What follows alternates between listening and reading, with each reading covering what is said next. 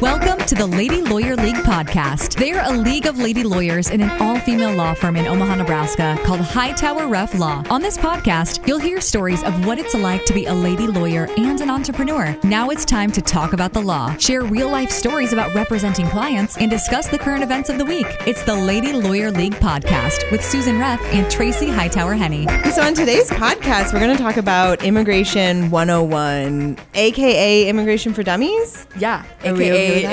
Immigration 360, 50,000 foot view, all of that. all of that, many numbers. Yes. So, Deanna Pina is here with me today. Hi. This is so great. Um, Deanna Pina is one of our attorneys at Hightower Reff Law practicing in immigration. Yes. Which is like a new area of the law for me. And it's really been fun to like learn and watch and listen to all of this. So I'm excited also to learn more about it on Yeah. today's podcast. Yes. So also, our office is going on a retreat. Tomorrow. Yeah. And Less than 24 hours away. this 12 hours away. just a retreat. Like we're going to Vegas. to Vegas. So it's literally like it's four o'clock in our office right now, and we're going to Vegas. So like this is a really good time to do this podcast because basically no one's working today. Yeah, it's like party mode. Yeah. 100%. There's also donuts sitting on the table, and at four o'clock I'm probably gonna have another one. At least. yeah, Yes. I want a chocolate one if there's any left. I yeah I think there's there's more chocolate.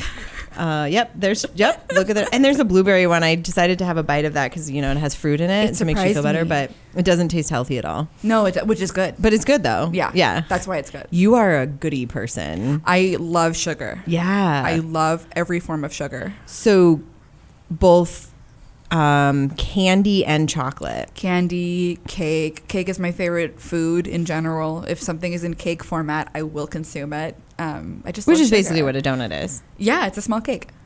Um, because most people are either like chocolate or sugary stuff. Oh yeah, yeah, or like like sour. Yeah. No, I'm.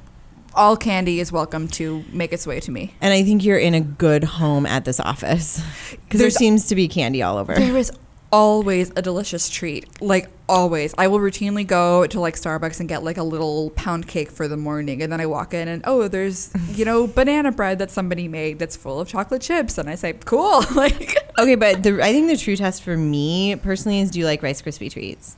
yeah, they're fine. Oh, but you made like a scrunchy face. Like I like better them. stuff than that. No, I like them. They're not the first thing that I reach for, Yeah, but I do enjoy them. but if that's the only thing here, I literally ate a whole row, roll of Mentos yesterday because it was near me and it was candy adjacent, and I ate the entire. now I'm scrunching my face because that doesn't even sound good. I felt very fresh. And frankly, those were in the Vegas emergency pack. Yeah, I've already eaten everything that's edible. out of Really? that. Yeah, absolutely. All the gum gone, the Mentos gone. Oh my goodness. Okay, so we're going to Vegas. We'll report back in later podcasts about whether that was a good idea or a bad idea to take our office to Vegas. But we did just moments ago have a poker lesson. Yes, I learned how to play poker today. Um, I am not good at it, but I like watching it. You might not play with real dollars. I will probably no. I'll play with quarters. You probably won't play with real money. Yeah, pennies. You'll sit back and watch and be like, Tracy, what did you just do? And I'm like, shut up, Deanna. You can't talk to me. I can't tell you what's happening. I made a lot of bets because I wanted to see how the game ended, not because I had a good hand. Oh, yes, that's right, right, not right. like a great strategy. No, don't do that Apparently, life. Yeah. I don't know. Don't keep putting money out if you have bad cards. yeah. Life So, lesson. Yeah, life lesson. Also, that segues into immigration because wow, what a tough area of the law. Yeah, money and cards. That's immigration. Yeah, totally. that's immigration. One hundred percent.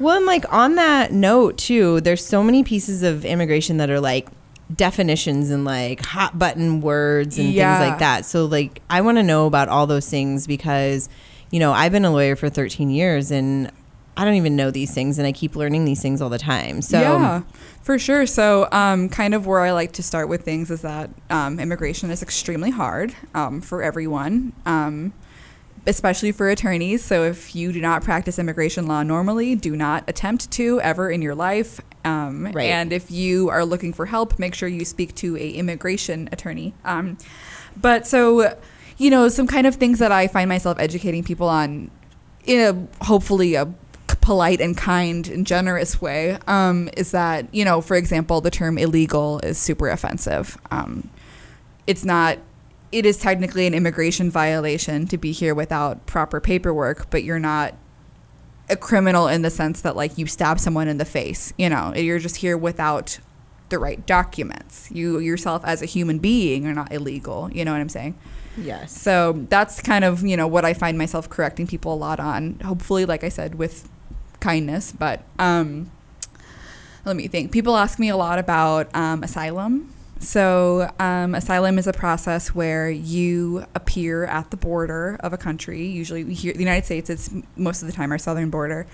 Um, and you ask for protection based because you're experiencing persecution based on um, a limited list of factors. So that can include religion, that can include race, um, all kinds of things that go into that. So I, w- when I hear asylum and it- that picture is painted in my mind, I'm like picturing someone literally at the border, like with the borderline at their feet, Yeah. and they're like knocking on a door. Like, how does this happen? Is it like you go into a border office? Yeah, so the literal only way that you can ask for asylum is by asking for it at the border. You can't petition for it outside of the country. You Who's there? So there are usually immigration officers. There's specific ones. So at the border, most of people who are down there are. Um, it's all kind of under the Homeland Security umbrella. So that's kind of who um, Customs and Border Patrol kind of is controlling. But there's also asylum officers that are stationed there who will interview you and decide.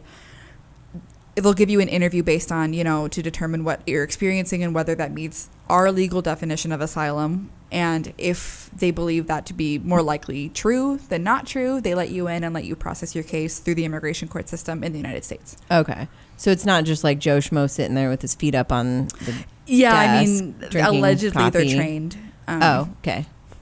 So it might be Joe. Schmo. Who knows? But yeah, Yeah. they're they're officers who are trained by um, one of our immigration branches um, in the federal government. But And I think what a lot of people think about asylum is that like everyone's coming at the border and asking for asylum. Is that true? So it's the only way that you can ask for it. So there's all this political on on every side of people, you know, showing people at the border, begging for help, you know, looking all kinds of ways. But the way that our law is, the only possible way that you can ask for it is by doing so at the border. So um, that's why everyone's doing it that way. Right. Or, but that's why a large amount of people are doing it that way. right. Okay. Mhm. So what we see on TV sometimes Yeah. is asylum seekers. Yeah, and you know, like you can be seeking you know protection based on all kinds of reasons like maybe you are gay and you're from a country where you know for example a common one is kenya where you um, could be killed you know depending on what part of the country you're in um, things like that so or if- Kentucky. or or kentucky Oh wait, that's in our country. or nebraska oh, what um, Oh, and, and, and for listeners, sometimes making light of very difficult subjects is helpful for our psyche. oh yeah we have to it's Yeah. laughter through tears Yes. yeah Okay, so tell us about like a typical immigration case. How does it start, and like how, like, what's this set of facts that you hear? Yeah, so I mean, it can be anything. So there are a lot of reasons that someone would want to come to this country. So either, um, you know, you're need to come here for humanitarian aid, like you're seeking, you know, freedom from persecution, like asylum or refugee status. Um, you can also just want to come here because your husband is from here and you want you're married to him and you want the ability to live here permanently. As But you, know, with have to wait ninety days.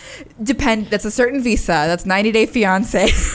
Is that Bravo or TLC? I don't know. Ninety Day Fiance. I don't know, but that's a K visa. If anyone cares, um, The letter K. visa. Yeah. yeah, Do they use the alphabet for all the visas? yeah. Like for example, the S visa is used for people who um, could potentially be like an informant to the government. So we call it the snitch visa, like S for snitch. You know, But what does the S actually stand for? Nothing. it nothing. Oh. So it's all like all of this immigration terminology and all the law is in like a code, like in a book. And so the letters are based on like the like the code section. Got it. Yeah.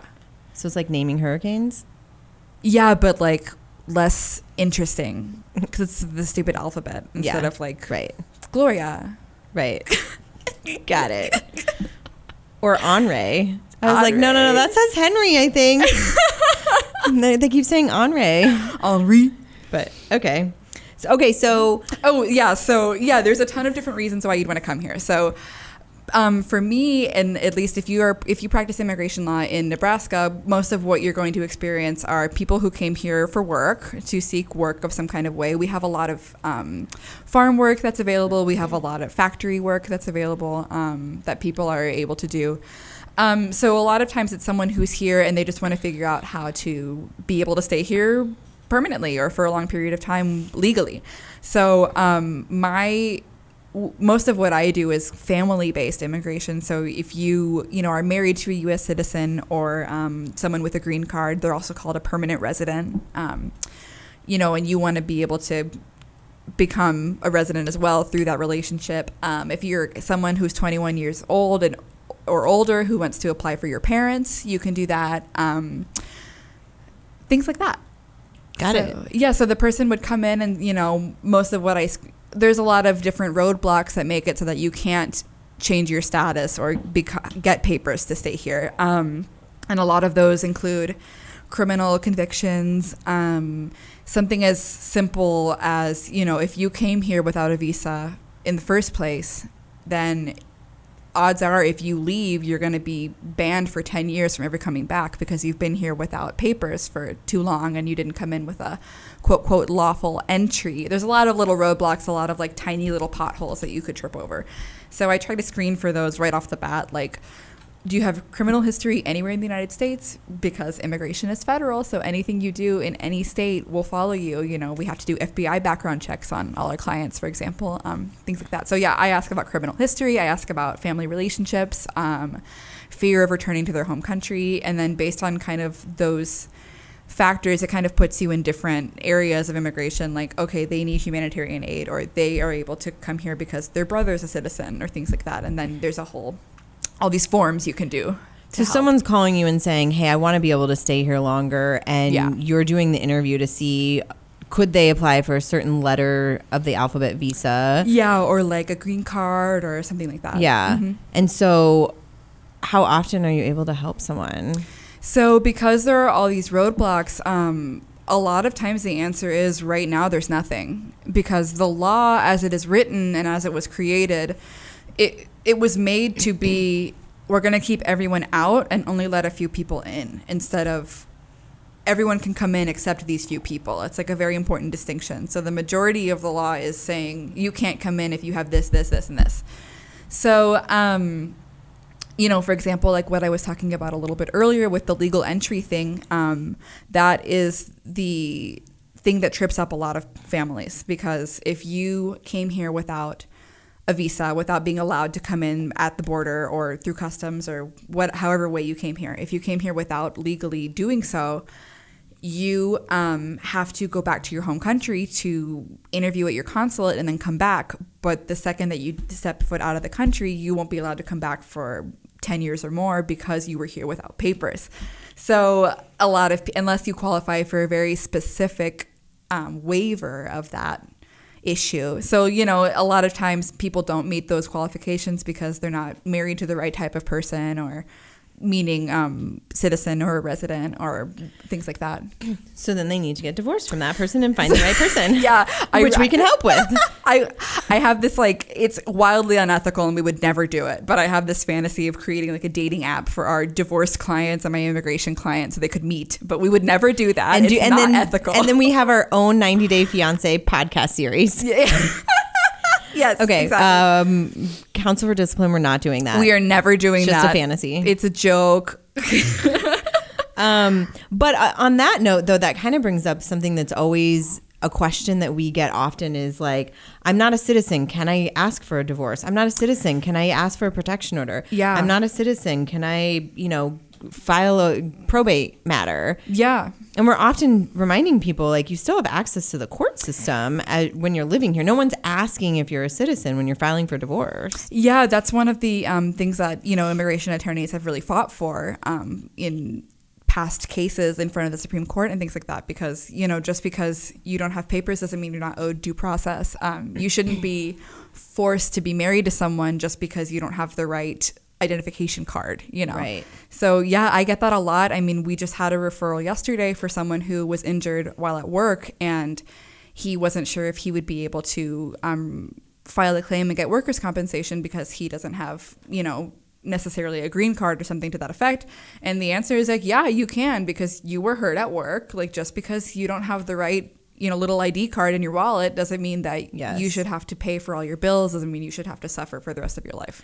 And I think, um, like from my small experience at the South Omaha Legal Clinic too, and like speaking with Spanish speaking, only Spanish speaking people, um, it's very terrifying. Like to not only be in a country where the the main language is English and no one wants to learn any other language, right? Mm-hmm. And that is your language. That is your way to communicate. Is only in Spanish. Yeah. And then you put on top of that that you have a legal matter, Right. And then you put on top of that that you're probably not a citizen in that situation, and you're like super terrified that I'm going to set foot in court and ICE is going to arrest me. Oh yeah, or people are. I even you know encounter people who are scared to even make an appointment with me because um, you know I had someone.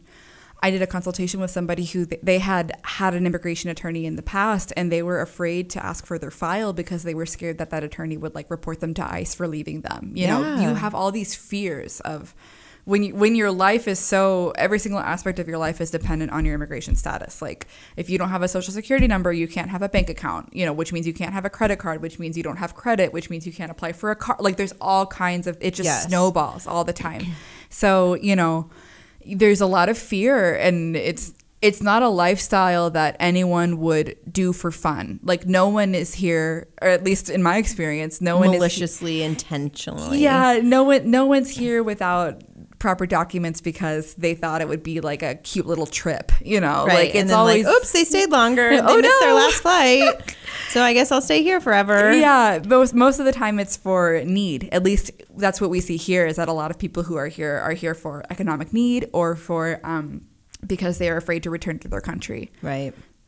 So another phrase that I think falls into this like 50,000 foot view of immigration is DACA. So Yeah. like what does that mean when we hear that? Yeah, so um, DACA stands for Deferred Action for Childhood Arrivals, and that was a program that was created um, under the Obama administration in a method that was not like the best way, which is why we keep hearing about it in the news, why the Supreme Court is constantly like, yeah, it's okay. No, it's not okay. Yeah, it's okay. Like why we're Yeah. ping ponged back and forth about it. Um, so DACA is only available to a very, very, very select group of people who were brought here before a certain age and have lived here since. I don't know off the top of my head. I want to say 2007, a certain date in 2007, and you can prove that you've never left the country since. You have to show that you don't have any criminal, serious criminal history. Um, you have to show that you either went to high school or um, have a GED or enrolled in a GED or high school program, um, things like that. But it allows people to, it's not like a visa. It's not saying you have permission to be here. What DACA is, is the government saying you, we're not going to kick you out. Like, it's not saying you're allowed to be here. It's saying we know that you're here and we're not going to do anything about it But we want to keep tabs on you. but we want to watch you, Oh, so to speak. gross. But you know, like anything immigration, you, you you never you have to submit paperwork to the government. So Right. you is know, that so when we hear dreamers, is that DACA? yeah, like so. Um, I want to say it was the Dream Act. I know right now there's like the Dream and Promise Act. There's so though all this came about because technically, and this is like a really legal conversation. So interrupt me. and We are in a law excuse me. firm. Yeah. Um, so We are doing a legal podcast if you didn't know. I didn't. so um, a lot of immigration law is technically supposed to be made by Congress. Congress has been delegated the authority to. this isn't a legal topic. This is fifth grade government. you know, if you're if you're from Texas like me, you didn't have a very good government lesson. well, yes. Public school. You're going into separation of powers. Separate, you know, there's all the branches, right? So like immigration is supposed to be controlled by the legislative branch, but because they never act, um, which I think is something all sides of every aisle can agree on.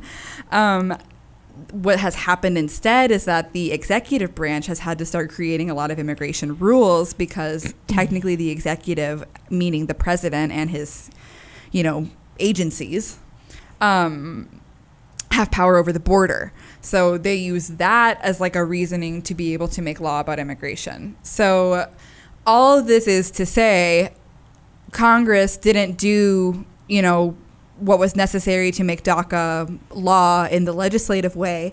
So President Obama made it an executive order, which is why we're going through all this craziness right now. It's like, was that constitutional? Was it not? You know, all that delicious legal argument stuff.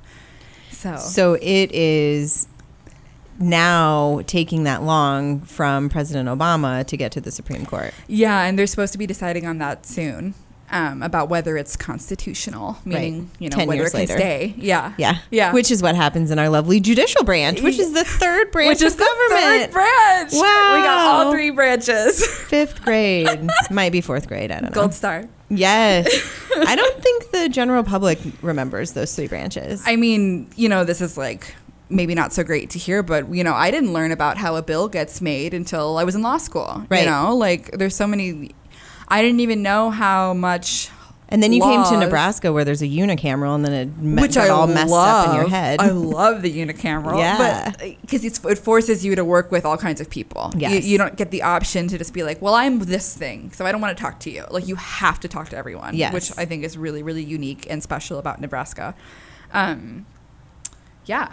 So to, okay, so back to I want to go back to the question of like what's the timeline of an immigration case? Mm. You know, you talk to the client. Let's say that client is is someone who can get some help. You can help them. Yeah. So what are you doing then? So first I cry. No, um, because I'm so happy. Um, so. Oh um, yeah, you're crying happy tears. I'm constantly crying some kind of tear. Um, so what happens then is, you know, we, we make a plan about this is what I think you should do, um, you know, based on my experience and my knowledge. You know, of course, they sign a contract and then we get started on the case. So, you know, a lot of immigration work depends on what you're asking for and what country you're from. So, for example, if you are a U.S. citizen and you peti- are trying to petition um, for your sibling to come here and live here, you know, as a permanent resident with a green card, they are processing petitions from Mexico. They're still stuck in, I think, 1998.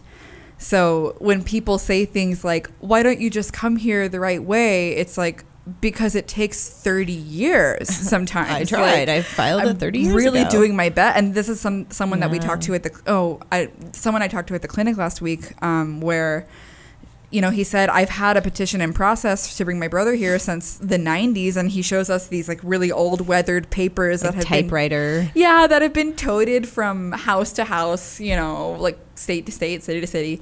And he's like, "What's going on? Like, what, you know, is what did I do wrong?" And you're like, hold on, I'm gonna call the federal government one right now on my cell phone. Yeah, one eight hundred Fed. You know, so you know, we we have ways of the Department of State puts out um, every month kind of like a chart of where they're at date wise on what type of petition. There's all these categories, there's all these spreadsheets, all these letters and craziness, but we divine our way through that and we were able to figure out, you know, well, it's because you're from Mexico and they're processing, um, I believe, May of 1998, Oh and God. your petition is, you know, April of 1999. So maybe in five more years, your brother can come here. Like, there's just there is a only so many visas are allotted for each category per year, and so you know, for because so many people from Mexico are applying for those visas, they get eaten up super quickly, and that's why. Is there a so lottery for visas? Do I hear that sometimes? Yeah, there's a lottery that you can, you know,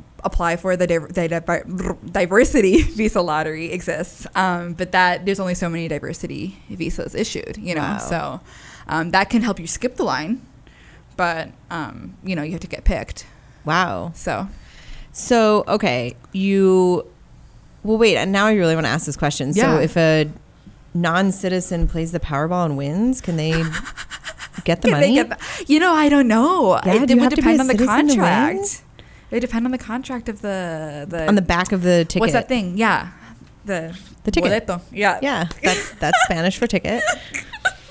Yes, I think I have one in my purse, so I'll go Okay, read we're it. gonna go look at it. Yeah. And next podcast we'll report. That'd be the better lottery to win than the immigration lottery? I don't know. I mean, I, or I you give it could to someone else to get the money and then hopefully give it to you? Well, there is, you know, kind of interesting. There's an investor visa, which I don't remember the number of, or the letter of it right now, but there's an investor visa for if you can invest some, you know, over a million dollars into American. Oh, so you need to win the Powerball. So if you win the freaking yes. Powerball and you can jump over all the other hoops of, well, you weren't here with papers the first time and blah blah blah, then maybe you could get an investor visa. Wow.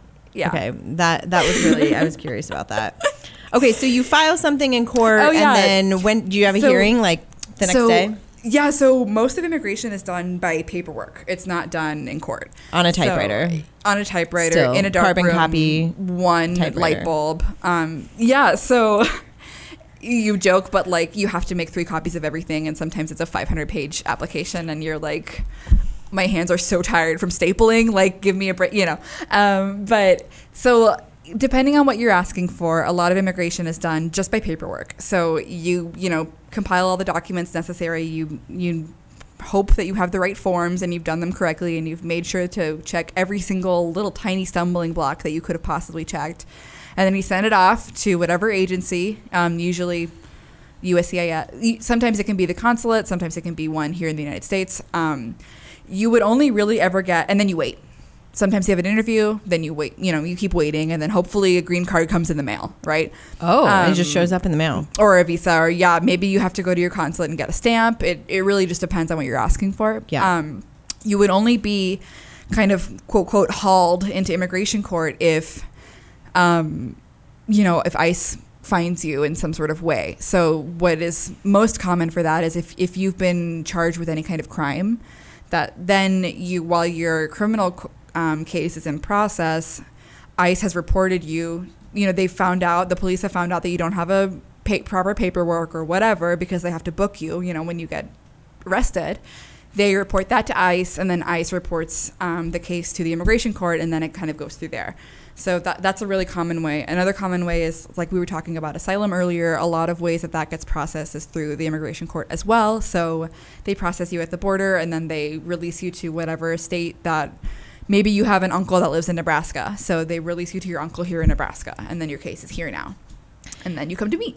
So all of this happens, and in our traditional criminal defense world, we know about speedy trial. Yeah. So are you having a speedy trial? So if you are not a citizen, the majority of the Constitution does not apply to you.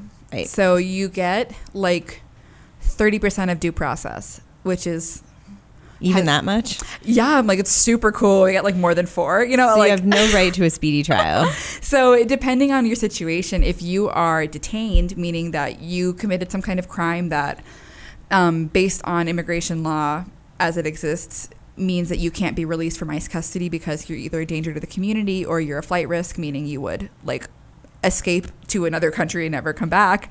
Um, You just go if back to your own home country, right? yeah, like or I don't know Canada or right. you know whatever. Um, so if you are still detained, some people call it like the rocket docket that you your case has to be processed within normally 60 days. Um, s- you know there are extensions for that. There are reasons that that doesn't happen all the time. Um, you hear about people being detained for years and years and years because maybe their country won't accept them. Um, things like that, but.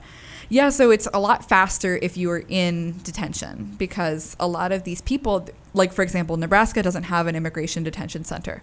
So people, you can be um, found for an immigration violation and housed with actual criminals in jail, and that can be really hard for people, really scary. I mean, not that everyone in jail is a criminal, you know, allegedly, right? But you know, we've I have have had clients who, you know, they're like a 45 year old mom and they've never been in trouble before and they were pulled over for a traffic infraction and now they're in jail with people who are scary in some way, you know, Yeah. and so and they they have to be there with these people. There's nowhere else that they can stay. And so they might have to wait for a for who knows? Yeah.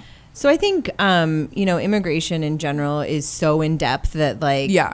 obviously talking about all of the ins and outs of it will take 25 podcast episodes, right? Years. But like this real this overview I think gives me the takeaway, you know, not knowing this area of the law that like you have to have patience both as the lawyer and the client. Yeah, and that's really hard. I mean, Yeah. especially if you, you know, you're asking for your daughter to come here and you're like that's my kid you know what do i do or you know what i Well, mean Well, and as the lawyer too, I mean, I don't think many immigration lawyers do immigration law and don't care about it. you have to i mean if you if you're doing it without caring about the clients and without caring about i don't know like justice then you shouldn't be doing it You're yeah, you're probably not doing immigration work. yeah and you're not You're- doing it right or you're not doing it well You're doing tax work and yeah you should go cubicle. work for the irs Yeah. so, and then I think the other thing that's really important that I heard too is it's not just any lawyer that can help you. Like the immigration laws are changing almost daily. every single day yeah And to be updating yourself is a job. And so anyone that's interested in immigration work really has to, you have to go with a, an attorney that knows immigration law. Yeah, so something that's really common that we hear about or that I've heard about is that there are people who are legal assistants or no- notaries who are practicing immigration law because they're thinking, "Oh, it's just filling out forms." And it's it's not. It's it's really really really not just that. And so a lot of people end up getting deported because they're working with people who are not immigration attorneys who don't know what they're doing. Yes. Or, um, you know, I've heard stories about law firms who think they don't do any immigration law and they think that they're doing someone a favor by taking on their immigration case. And that's when I report them to the bar because it's not ethical because they're going to get someone deported because Right. they don't know that they need to know X, Y, and Z. They don't even know where to look, Right. you know? So, It's not like the business lawyer who does a divorce for their business client and like, mm, well, maybe they messed up the child support calculator. It's like literally life it's or death. life and death in a lot of circumstances. Yeah. Yeah.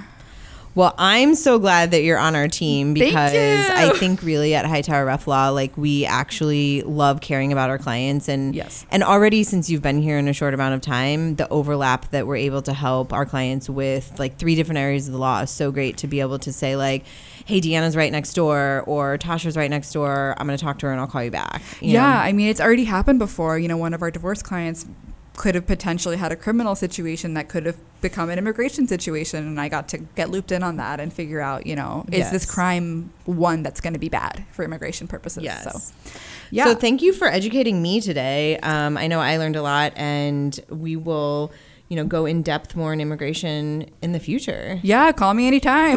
Woohoo! Oh, and the donut box is speaking to me. oh my God, it looks delicious. There's chocolate ones in there. Is I that what you am said? you were getting wanted? one. Yeah, yes, chocolate. I'm getting one. And the the super healthy, not healthy blueberry one. Thank you. Thank you for listening to the Lady Lawyer League podcast, and be sure to like and subscribe anywhere you get your podcasts. If you would like to learn more about our firm, Hightower Reff Law, please visit our website at hrlawomaha.com. We'll see you next week.